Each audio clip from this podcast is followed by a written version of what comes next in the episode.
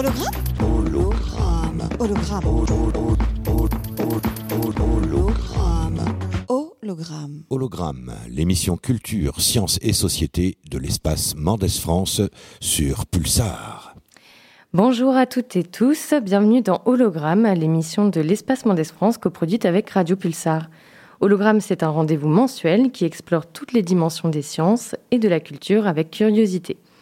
Cette émission est à retrouver en ligne sur radio.emf.fr, la web radio de l'espace Mondes France avec une série de podcasts. Et aujourd'hui, j'anime cette émission avec Edith Siro, responsable de la programmation scientifique et des animations à l'espace Mondes France. Bonjour Edith. Bonjour Héloïse. Tu es coordinatrice du pôle Sciences et Société à l'espace Mendes France et rédactrice pour l'actualité Nouvelle-Aquitaine. Alors, l'émission d'aujourd'hui sera consacrée aux amphithéâtres antiques en général et à celui de Poitiers en particulier. Un amphithéâtre à Poitiers? Eh bien oui. Il n'en reste plus aujourd'hui que quelques vestiges, dans la rue Bourcani notamment, mais il y avait à Poitiers un amphithéâtre, l'un des plus grands de la Gaule romaine. Construit au 1er siècle de notre ère, il pouvait accueillir 30 000 spectateurs. L'espace Mendes France et ses partenaires, le Musée Sainte-Croix, le Pôle patrimoine Grand Poitiers et l'INRAP, l'Institut national de recherche archéologique préventive, vous ont concocté sur ce thème une programmation pour toute l'année 2021. Jugez plutôt. L'espace Mendes France a réalisé une exposition intitulée Du Colisée à l'amphithéâtre de Poitiers, en collaboration avec les partenaires que je viens de citer. Alors oui, c'est vrai, nous sommes fermés en ce moment, mais des visites virtuelles vont être programmées en attendant de vous accueillir très bientôt pour de vraies visites. Le musée Sainte-Croix, au début de l'été, prépare quant à lui une exposition intitulée Des gladiateurs à Limonum. Cette exposition permettra de présenter deux casques de gladiateurs découverts lors des fouilles de l'îlot des Cordeliers. Des parcours de découverte de l'amphithéâtre et du patrimoine gallo-romain présent sur le territoire de Grand Poitiers vont être organisés tout l'été par le pôle patrimoine de Grand Poitiers. Des conférences avec de nombreux spécialistes sont prévues à partir de septembre. Enfin, début octobre, à l'Espace Mendes France, nous accueillerons l'exposition Gladiateur, coproduite par ACTA, Société de spectacle et d'animation historique, et Cap Science à Bordeaux. Vous le voyez, tout un programme. En effet. Et aujourd'hui, pour parler des théâtres et des amphithéâtres romains, nous avons le plaisir de recevoir Guylaine Studer, enseignante-chercheuse en histoire romaine au laboratoire Hellénisation et Romanisation dans le monde antique à l'Université de Poitiers. Elle a réalisé sa thèse sur la diplomatie romaine. Alors si la genèse des combats de gladiateurs remonte à 264 avant Jésus-Christ ou avant notre ère, on trouve l'évocation un siècle avant par l'auteur romain Tite Live de spectacles de cirque dans la société romaine lors d'une épidémie de peste en 364 avant JC. Il s'agit avant tout de rites incantatoires pour assurer la protection et le salut. L'époque romaine antique voit plusieurs régimes de pouvoir, la République qui s'étend du 5e au 1er siècle avant, puis l'Empire de 31 avant à 476, avec un déclin amorcé vers 235. Les jeux se développent tout au long de cette période, prenant une place particulièrement importante selon les empereurs, tels que euh, des noms que vous devez connaître, Caligula, Néron, Domitien, Trajan, avec une fréquence importante des jeux de gladiateurs, des chasses et des combats d'animaux. Si l'origine de ces jeux prend place dans le théâtre avec la satire et le burlesque, ils prennent un essor et s'amplifient à mesure que l'Empire romain s'agrandit par des conquêtes en Europe et en Afrique. Ce sont donc ces liens avec le pouvoir impérial et les jeux que nous allons interroger avec Guylaine Studer et dans une deuxième partie d'interview les jeux des amphithéâtres dans la Gaule romaine. Mais pour commencer cette émission et amorcer nos échanges, nous vous proposons d'écouter pardon, la chronique de Margot à propos des jeux de gladiateurs et des stéréotypes. Alors, tu t'entraînes la vue pour Paris 2024 Tu parles des Jeux Olympiques? Mais carrément. Au fait, tu sais d'où ça vient les Jeux Olympiques? Bah, des Romains, non? C'était le sport à l'époque, non?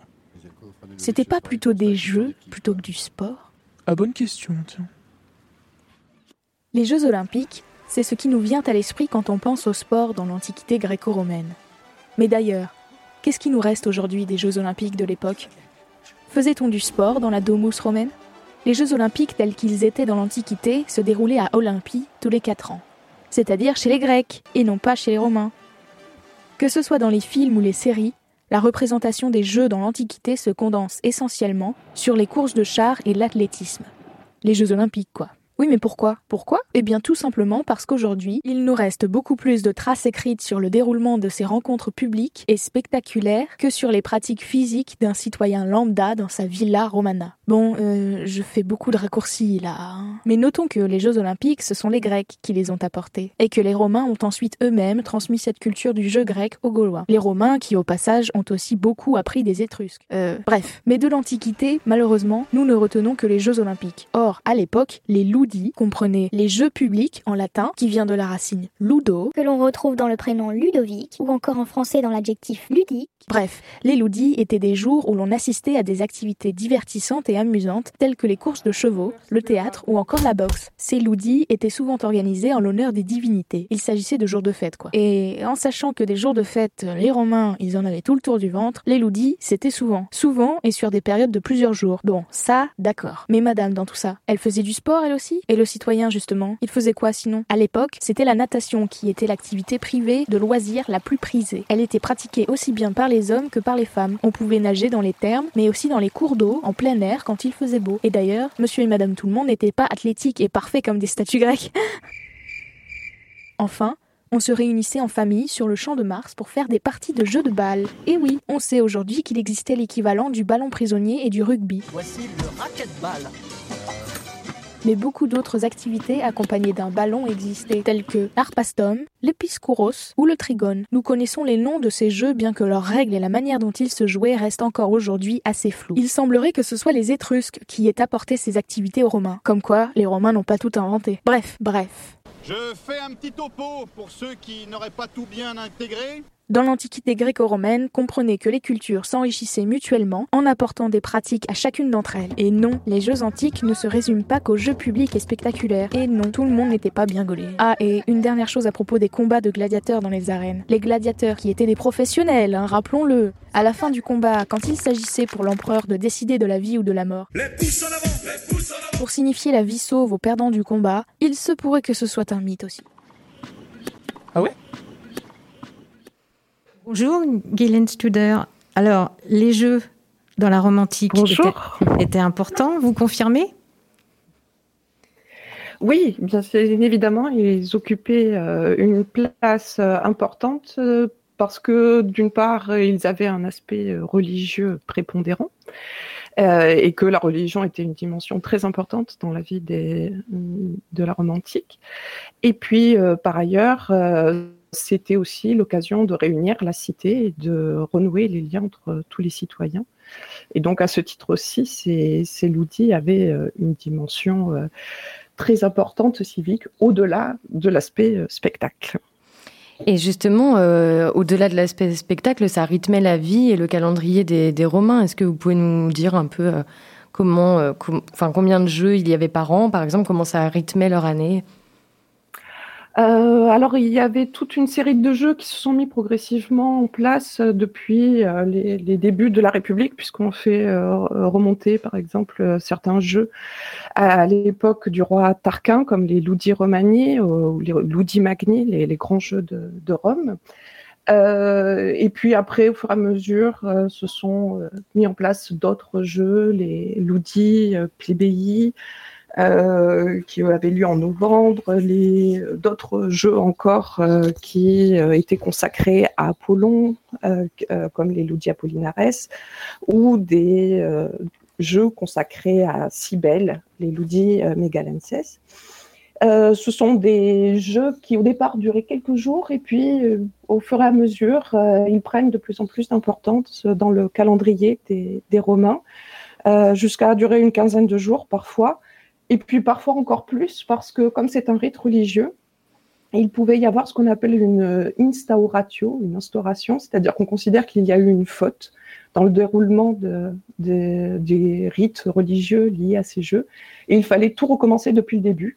Donc euh, ça pouvait doubler parfois le, temps euh, dédié à ces jeux, ce qui était euh, bien évidemment une façon de montrer aux dieux qu'on faisait attention à ce que le rite soit bien réalisé mais c'était une façon aussi euh, politique de plaire euh, au peuple en leur offrant deux fois plus de jeux que prévu. Et donc, on estime qu'à la fin de la République, on a à peu près 76 jours de, jeux par an. Et sachant que sous l'Empire, on passe à parfois plusieurs mois, jusqu'à six mois de, jeux prévus qui s'étalent ainsi dans, la vie des, Romains. Donc ils avaient une grande place dans leur calendrier. Alors peut-être avant de revenir justement sur les rapports de, pouvoir euh, liés au jeu, enfin tous ces rapports aussi euh, euh, liés entre le, pouvoir et le, peuple, peut-être qu'on peut revenir aussi, c'est ce qu'évoque Margot dans, sa chronique, mais en quoi en fait ça consiste ces jeux? Alors en fait, quand on parle de euh, on parle donc il s'agit de créer des divertissements qui soient des divertissements communs à l'ensemble des citoyens, y compris les dieux. Donc, euh, il s'agit de divertir les dieux et les hommes, euh, d'où l'aspect euh, religieux. Donc, ça peut arriver donc pour célébrer des moments, le triomphe, par exemple. on est content, tous les, dieux et les, et les habitants de la cité sont heureux parce que la ville a montré sa capacité à vaincre l'ennemi. Et au contraire, ça peut être des moments critiques, une épidémie. Et au contraire, il faut ressouder les forces et, et trouver aussi, obtenir la, la, faveur des dieux. Et ces jeux, alors les, pro, les plus anciens, donc les Ludi Magni, qui étaient certainement consacrés à Jupiter, on sait que ça consistait en des courses de chevaux, des courses de chars, euh, et puis aussi euh, des luttes euh, gymniques, donc de, de l'athlétisme, on va dire. Euh, mais après, chaque jeu avait ses, ses, occupations, et à partir donc des, des, euh, de 364, vous disiez, c'est on, on, se met en place les jeux scéniques, c'est-à-dire euh, on a non seulement des rencontres sportives, mais on a aussi des représentations théâtrales sur le modèle de ce qui se faisait aussi en Grèce, euh, soit des mimes, soit alors des, des pièces de théâtre qui, qui, sont jouées. Et, donc, Et ça, c'est ce qu'on appelle vraiment les loudis. Et donc, pour, pour ces jeux, il faut construire des, des théâtres, des amphithéâtres, des hippodromes Alors, on construit pour ces jeux des théâtres, des hippodromes. À Rome même, euh, on a construit, euh, euh, ceux qu'on connaît le plus, c'est le Grand Cirque, le Circus Maximus au pied du Palatin, mais aussi le Circus Flaminius qui était au pied du, Capitole. Euh, les théâtres sont des théâtres qui sont en bois au départ. L'aristocratie euh, sénatoriale de Rome refuse qu'on construise en pierre des théâtres pour ne pas se laisser aller à une certaine licence, à une certaine luxure, comme on pouvait voir en, Grèce. Et c'est Pompée, au 1er siècle avant notre ère, qui construit le premier théâtre euh, dur, euh, qui est aussi un théâtre particulièrement monumental, dédié à Vénus euh, Victrix, et c'est ce qui fait un peu passer la chose, on va dire. C'est, ce n'est pas un théâtre pour les jeux scéniques, pour le plaisir du théâtre, mais c'est un théâtre pour Vénus. Alors ça passe, et, les aristocrates sont obligés de s'incliner. Pour ce qui est des amphithéâtres, euh, donc on a vu les hippodromes, les cirques et les, et les théâtres. Pour les, amphithéâtres, c'est un peu différent parce qu'au départ, les jeux de gladiateurs qui donc auront lieu dans les amphithéâtres sont distincts des, des les jeux de gladiateurs, ce sont avant tout des jeux privés en l'honneur d'un défunt privé. Euh, et donc là, pour le coup, comme il s'agit d'éléments privés, on, même si les représentations avaient lieu souvent sur le forum, il s'agissait que de structures temporaires en bois. Et euh, le premier théâtre à Rome euh, a été construit en 29 avant notre ère par un certain Statilius Taurus, avec l'accord du premier empereur de Rome, Auguste, qui accepte du bout des lèvres, on va dire, qu'un amphithéâtre en pierre soit construit dans sa ville. Et c'est d'ailleurs un amphithéâtre qui n'a jamais eu un très grand rôle.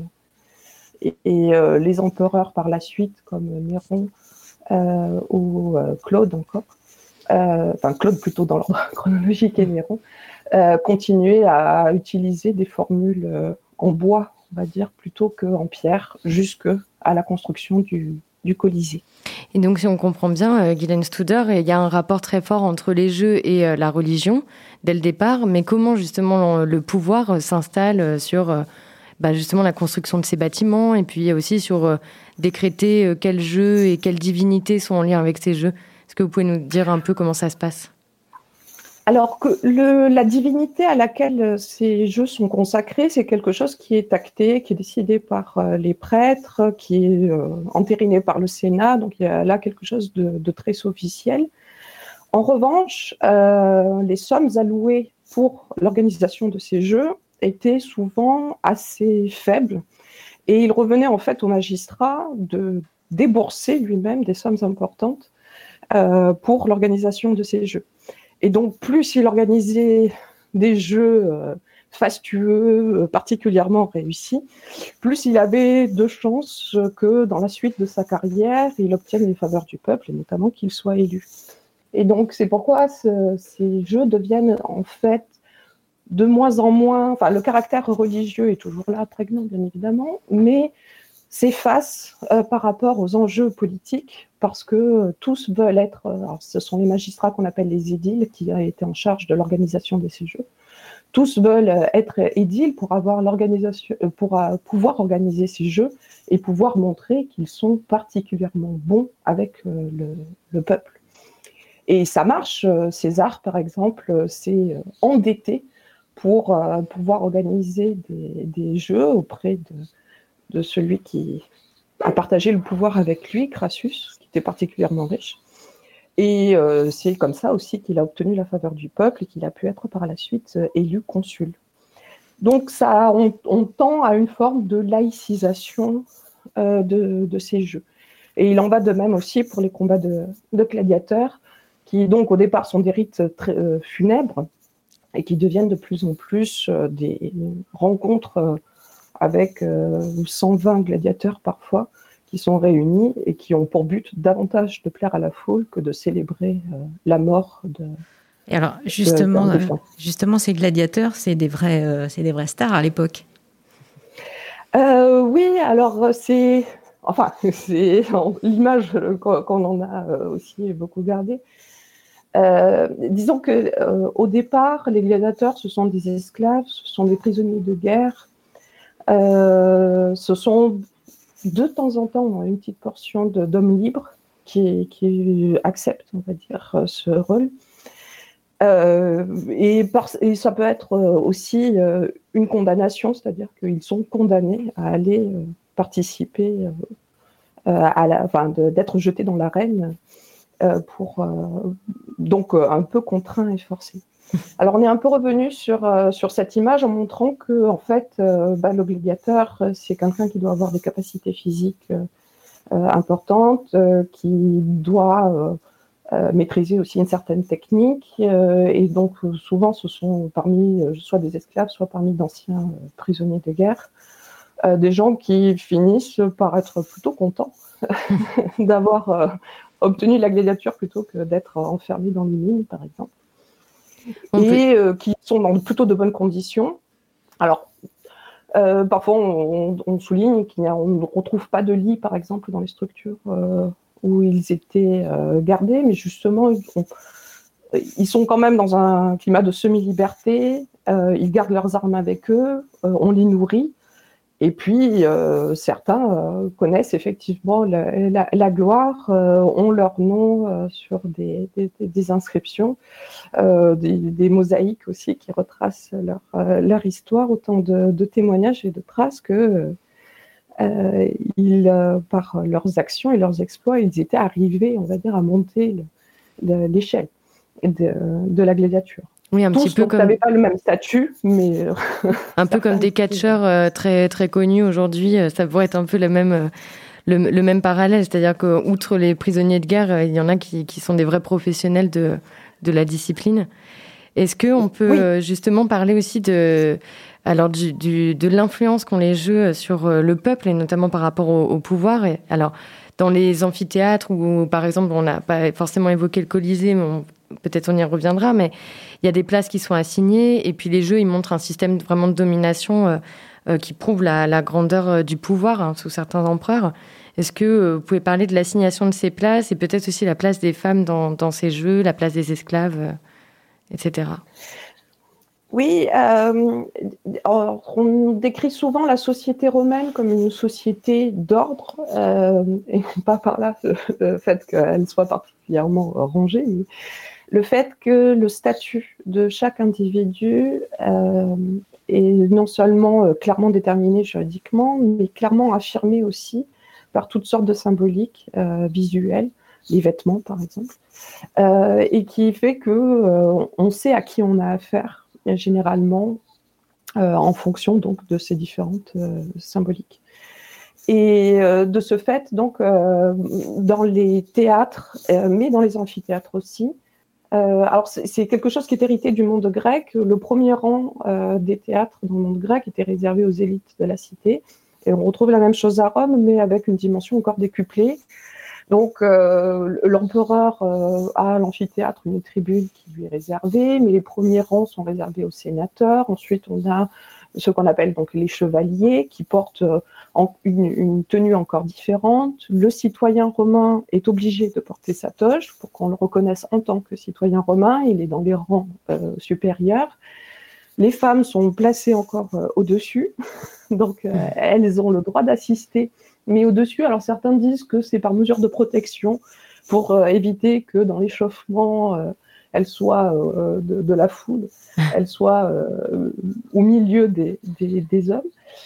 Euh, et, on trouvait aussi des galeries ambulatoires tout en haut du Colisée, par exemple, qui étaient certainement réservées aux esclaves, et sachant qu'il y avait donc des, gradins en haut en bois, donc qui étaient réservés aux femmes et aux esclaves. Donc, ce qui fait qu'il y a deux spectacles, en quelque sorte. Il y a le spectacle de la reine et le spectacle de la représentation de la société romaine, où on peut voir visuellement donc, qui occupe euh, quelle place. Et chacun joue son rôle, et notamment les, premiers rangs de dignitaires, euh, s'ils applaudissent et s'ils manifestent leur approbation, euh, c'est une façon de reconnaître à celui qui a organisé les jeux, que ce soit l'empereur ou des membres de, de l'élite dans les cités de l'Empire. C'est une façon de dire qu'ils ont bien fait leur travail. Donc c'est une façon de manifester l'approbation et le soutien de, quelle partie de la population au pouvoir. Merci euh, Guylaine Studer pour euh, cette euh, première partie de, de réponse et on va avoir une courte pause musicale à partir d'une expression que vous connaissez certainement. Rome n'a pas été construite en un jour et c'est le groupe britannique Morshiba qui en propose une chanson Rome wasn't built in a day. Don't you know that Rome wasn't built in a day?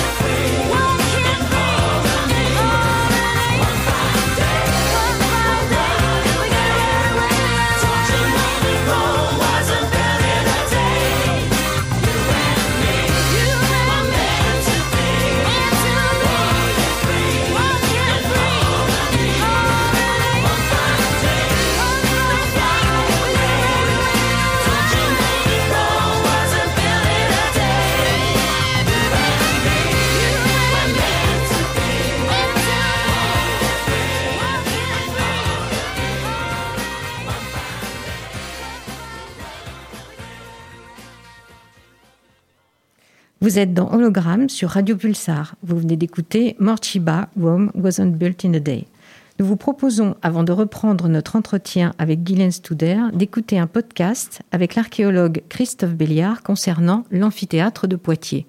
Dans le cadre de l'exposition de l'espace Mendes France intitulée Du Colisée à l'amphithéâtre de Poitiers, nous avons eu le plaisir de travailler avec Christophe Béliard, archéologue à la ville de Poitiers. Bonjour Christophe Béliard.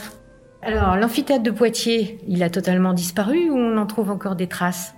Alors effectivement, c'est euh, l'impression que ça donne euh, de prime abord, mais l'édifice n'a pas complètement disparu. Euh, il faut, il faut quand même se rendre compte que l'amphithéâtre mesurait 155 mètres sur 130 mètres, ce qui est absolument monumental. Et l'amphithéâtre a souffert effectivement de, de graves dégradations et d'amputations au 19e siècle, mais en réalité, ces structures sont encore conservées dans ce qu'on appelle aujourd'hui le quartier des Arènes, qui se situe à, quelques pas de, de l'hôtel de, au sud de l'hôtel de ville. Et l'édifice est conservé dans les caves et dans les maisons de, de ce quartier. Et finalement, euh, on a des indices qui nous permettent de le dater la datation n'est pas euh, extrêmement précise car euh, on ne dispose pas, comme par exemple pour l'amphithéâtre de Sainte, d'inscriptions nous permettant justement de, connaître la date de construction. En revanche, on a des indices architecturaux qui nous permettent de, de formuler des hypothèses selon lesquelles l'amphithéâtre aura été construit plutôt vers le milieu du premier siècle. Les recherches récentes que nous avons euh, menées notamment en 2016 et 2018 euh, nous ont permis de faire des datations en laboratoire et notamment d'analyser les charbons de bois qui étaient euh, piégés dans les mortiers de cette construction. Et ces analyses nous ont permis de montrer qu'on avait une, une, datation qui était plus proche de la fin du, enfin, de la deuxième moitié du milieu du premier siècle. Donc on peut raisonnablement penser que cet édifice effectivement est probablement construit aux alentours du milieu du premier siècle et peut-être que sa construction s'achève dans la seconde moitié du premier siècle. D'accord, donc ça veut dire qu'il a été construit avant le Colisée de Rome. Effectivement, ça peut paraître assez surprenant, mais euh, finalement, le Colisée, lui, est construit aux alentours des années 70-71, et la plupart des édifices d'Aquitaine euh, sont construits antérieurement. Euh, l'amphithéâtre de Lyon même est construit dès le tout début du 1er siècle. Sainte, j'en ai parlé, est construit sous le règne de Claude, donc on est aux alentours, enfin peu avant le milieu du 1er siècle. Donc effectivement, ces édifices sont finalement construits beaucoup plus précocement que, le Colisée, l'édifice majeur de l'Empire romain. Ceci dit, euh, le Colisée, c'était pas le premier amphithéâtre euh, de Rome, j'imagine. Avant la construction d'un monument euh, aussi emblématique que le Colisée, les combats de gladiateurs et les chasses se déroulaient souvent sur le forum. Et on en construisait en fait des édifices temporaires. La plupart étaient des édifices en bois. Et effectivement, l'amphithéâtre, qui est une invention romaine, euh, s'est diffusé largement dans les provinces romaines avant que Rome elle-même n'ait un monument euh, à l'honneur de ses jeux. Et à la fin de l'Antiquité, l'amphithéâtre, il devient quoi après? Alors en fait, euh, l'amphithéâtre va connaître euh, plusieurs, euh, plusieurs destins en quelque sorte. À la fin du IIIe siècle, lorsque on construit le rempart du Bas-Empire, eh bien l'amphithéâtre est délaissé. Hein, il est mis de côté. Probablement, les pierres de taille qui constituent sa façade sont récupérées et mises en œuvre dans les fondations de, de ce rempart de l'Antiquité tardive.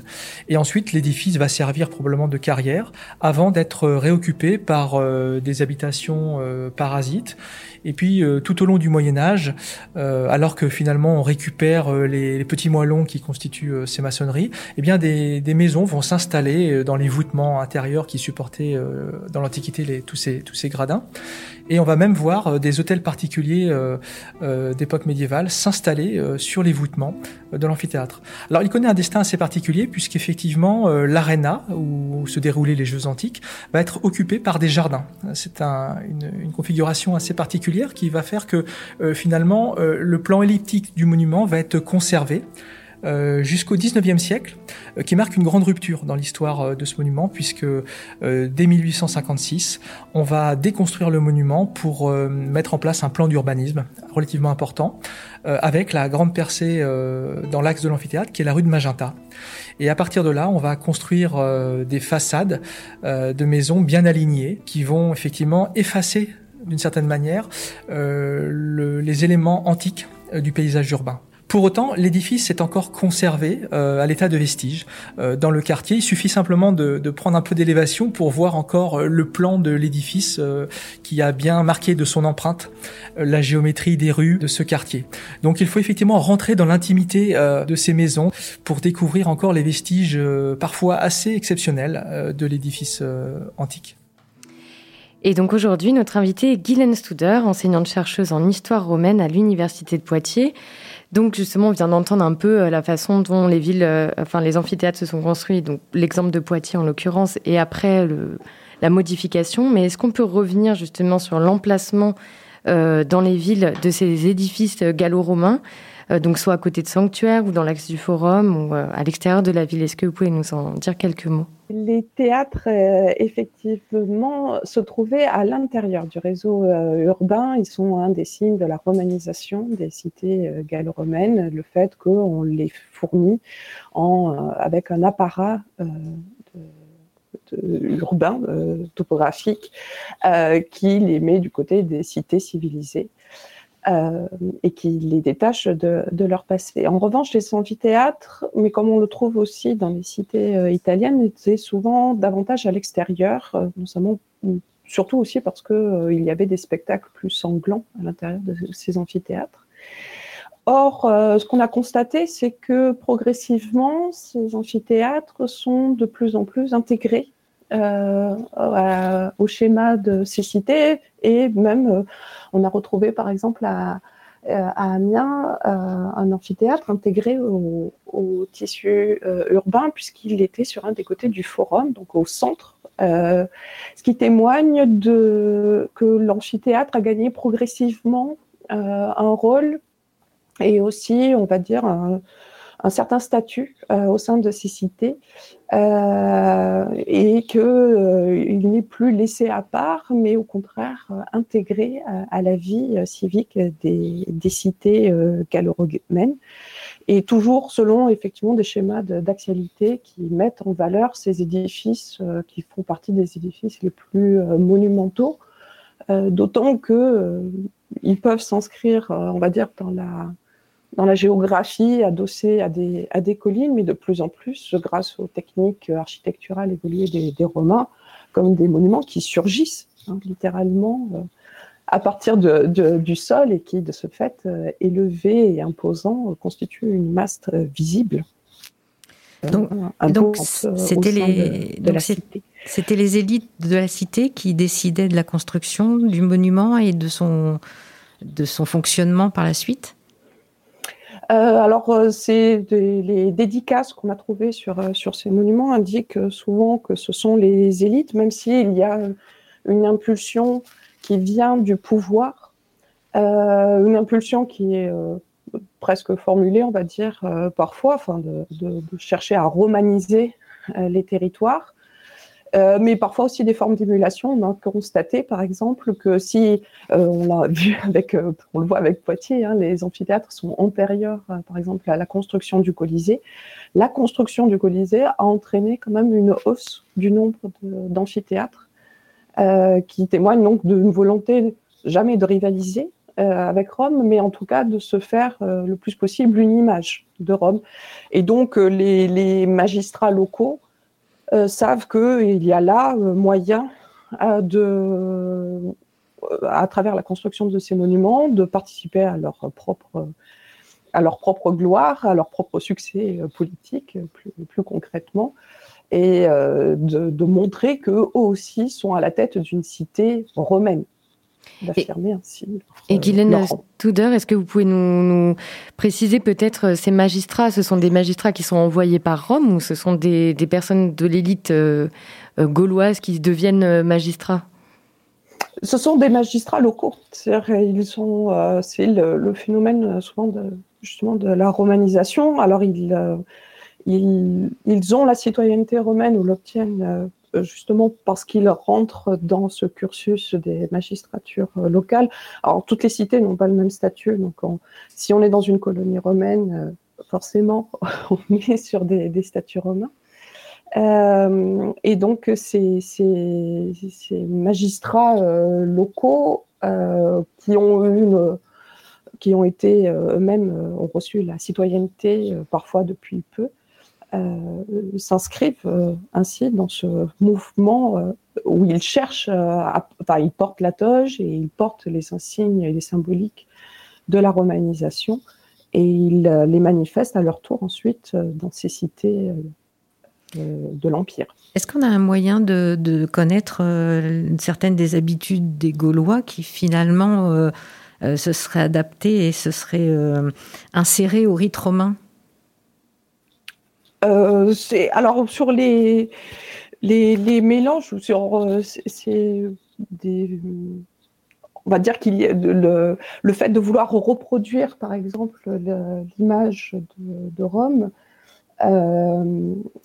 n'est pas tout à fait vrai parce qu'il y a aussi adaptation et plus qu'adaptation aussi des formes d'innovation euh, qui ont lieu euh, sur, place. Euh, par exemple, pour les amphithéâtres, on a parlé d'une spécificité d'amphithéâtre gallo-romain qui mêlait souvent, enfin, qui devenaient de véritables édifices de spectacle, mêlant à la fois les fonctionnalités du théâtre, de l'amphithéâtre, par exemple et qui montrait ainsi donc que les cités de, Gaulle ne faisaient pas que refaire, reprendre ce qui existait auparavant chez, les Romains, mais qu'ils étaient capables aussi de s'approprier et d'avoir une culture propre.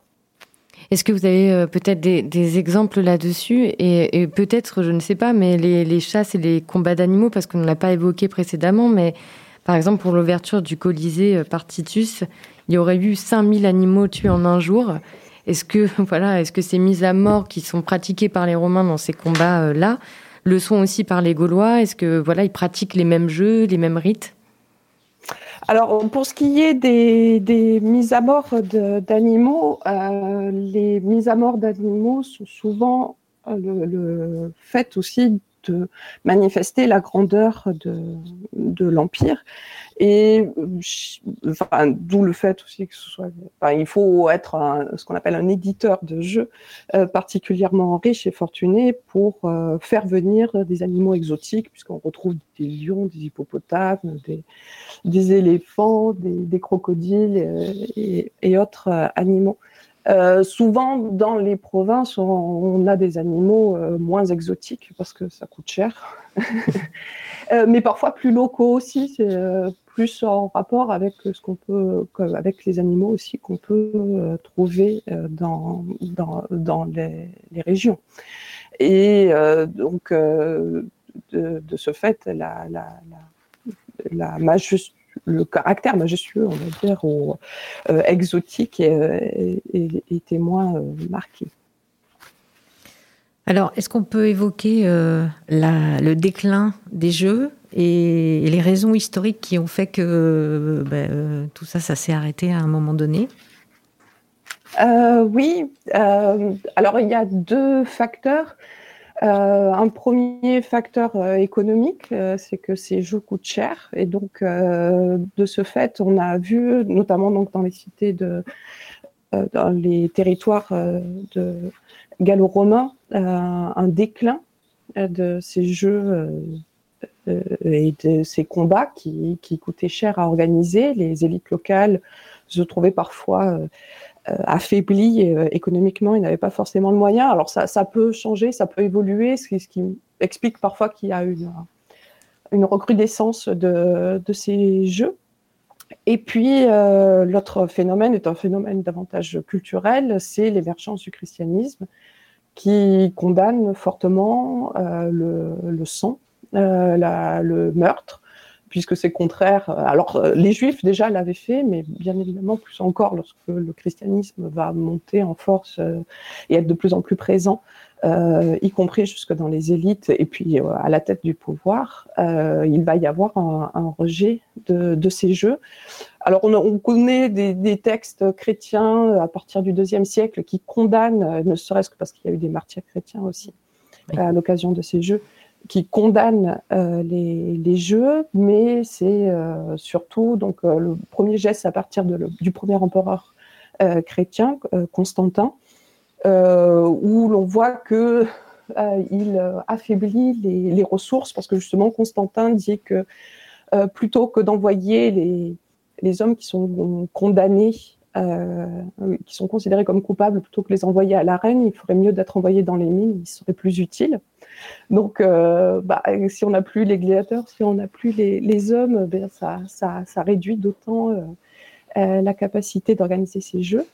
Et puis, euh, c'est en 404 que le coup de grâce euh, est donné, puisque selon le traité d'Honorius, le fils de Théodose, euh, il y a désormais donc interdiction de, ces jeux.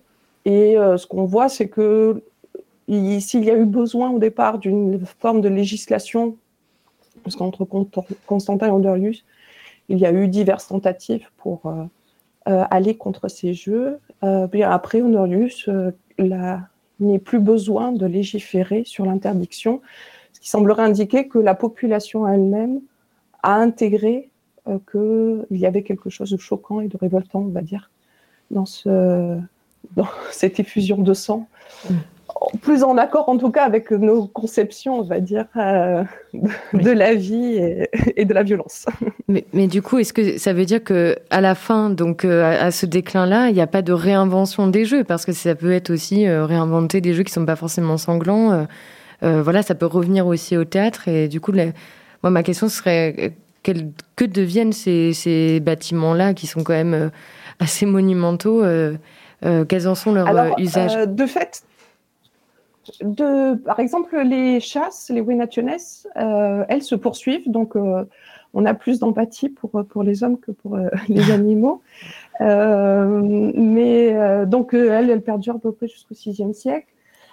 ces monuments, soit sont parfois démantelés pour partie, on va dire, euh, parce que euh, s'ils sont couverts de marbre, euh, eh bien le, marbre va être réutilisé. comme ils sont intégrés à des tissus urbains, ben, on va réutiliser. donc c'est un peu comme pour l'amphithéâtre hein, de, Poitiers. Hein. c'est à Rome, on sait par exemple qu'il y a eu des habitations dans le Colisée. c'est une, appropriation de, ces, espaces, de ces édifices.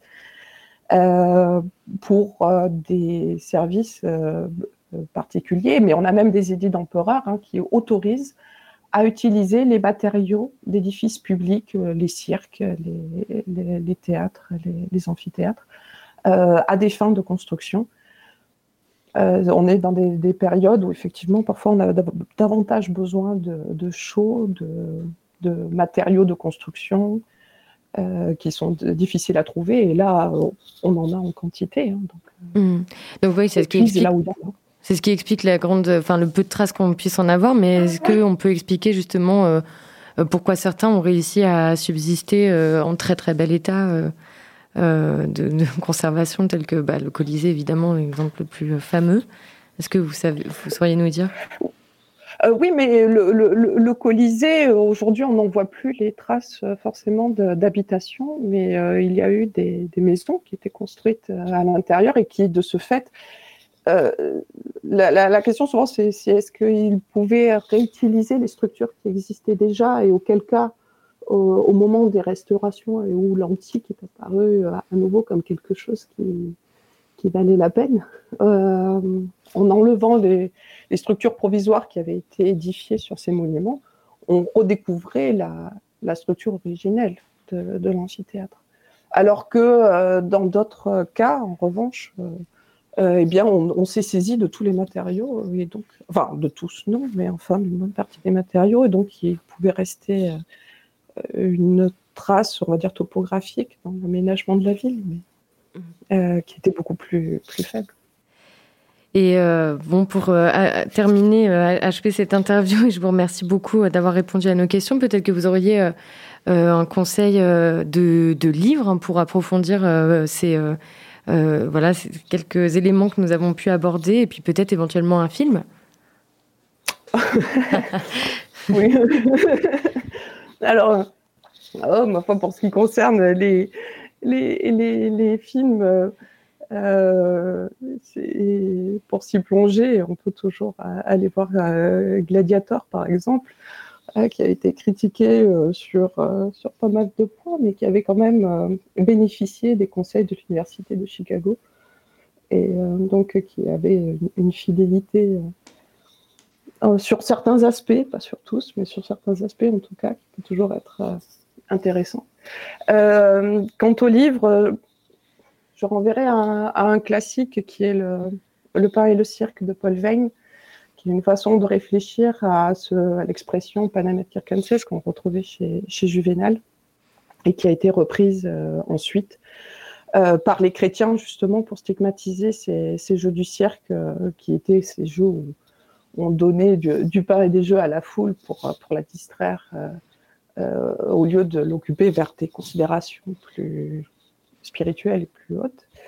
Euh, mais Paul Weid n'est pas du tout dans une lecture euh, religieuse, euh, mais plutôt politique et très intéressant justement sur les liens qui se nouaient. Et contrairement à l'idée justement de Juvénal qui tend à dire que on, jetait le pain et le cirque pour amuser la, foule, qui montre la relation qui se tisse entre le, pouvoir et, les spectateurs pas une forme de démocratie, mais en tout cas une forme de prise en considération du peuple, euh, à l'encontre de ce qu'avait fait peut-être l'aristocratie plus euh, hautaine et méprisante. Merci Guylaine Studer. Vous êtes dans Hologramme sur Radio Pulsar et il est temps de faire une nouvelle pause musicale avec la chanteuse Juliette qui chante Baudelaire en latin, Francisca Emilie Laudes. triste cantavo cordis odoele tum colludis in solitudine cortis. Estos artis implicata o femina delicata per consoluntur peccata. beneficum lete aurea muscula dete quae imbuta es magnete. Cum viciorum tempestas turbavat omnes semitas apparuisti deitas apparuisti deitas. Velut stella salutaris in naufragis amaris suspendam cor tuis aris. Piscina plena virtutis fons eterne juventutis labris vocem redemur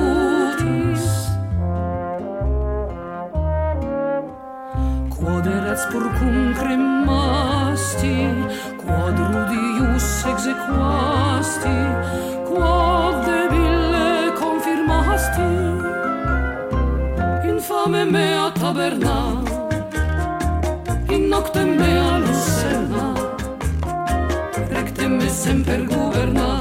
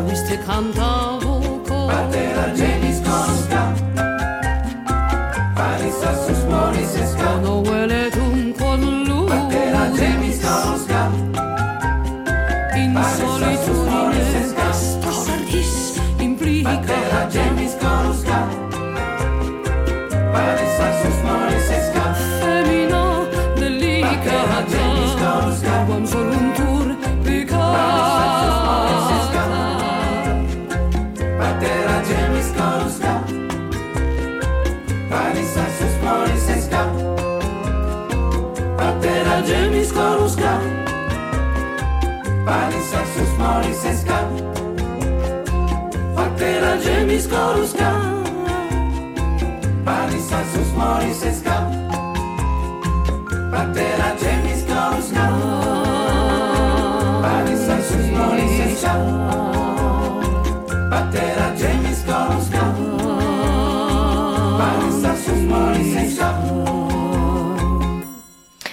Vous êtes toujours sur les ondes de Radio Pulsar et vous suivez l'émission Hologramme de l'espace Mendes France et vous venez d'entendre Juliette avec une chanson de l'album Mutatis Mutandis. Les éditions Atlantiques de l'espace Mendes France viennent de faire paraître un livre collectif, Poitiers, capitale de province, qui présente une vision historienne et économique de la ville de Poitiers, de l'Antiquité jusqu'à nos jours. Pascal Chauchefoin, chercheur en sciences économiques et directeur scientifique à l'Espace Mendes France, a été à la rencontre de l'historien Fabrice Vigier qui a coordonné cet ouvrage. Bonjour Fabrice Vigier, vous êtes euh, maître de conférence d'histoire moderne à l'Université de Poitiers, membre du laboratoire CRIAN, qui est le centre de recherche interdisciplinaire en histoire, histoire de l'art et musicologie, et membre également de la Fédération de recherche territoire. Euh, vous avez dirigé euh, Poitiers, capitale de province, essai d'histoire administrative du 1er siècle à 2015. Pouvez-vous nous indiquer quel est l'objet de cet ouvrage?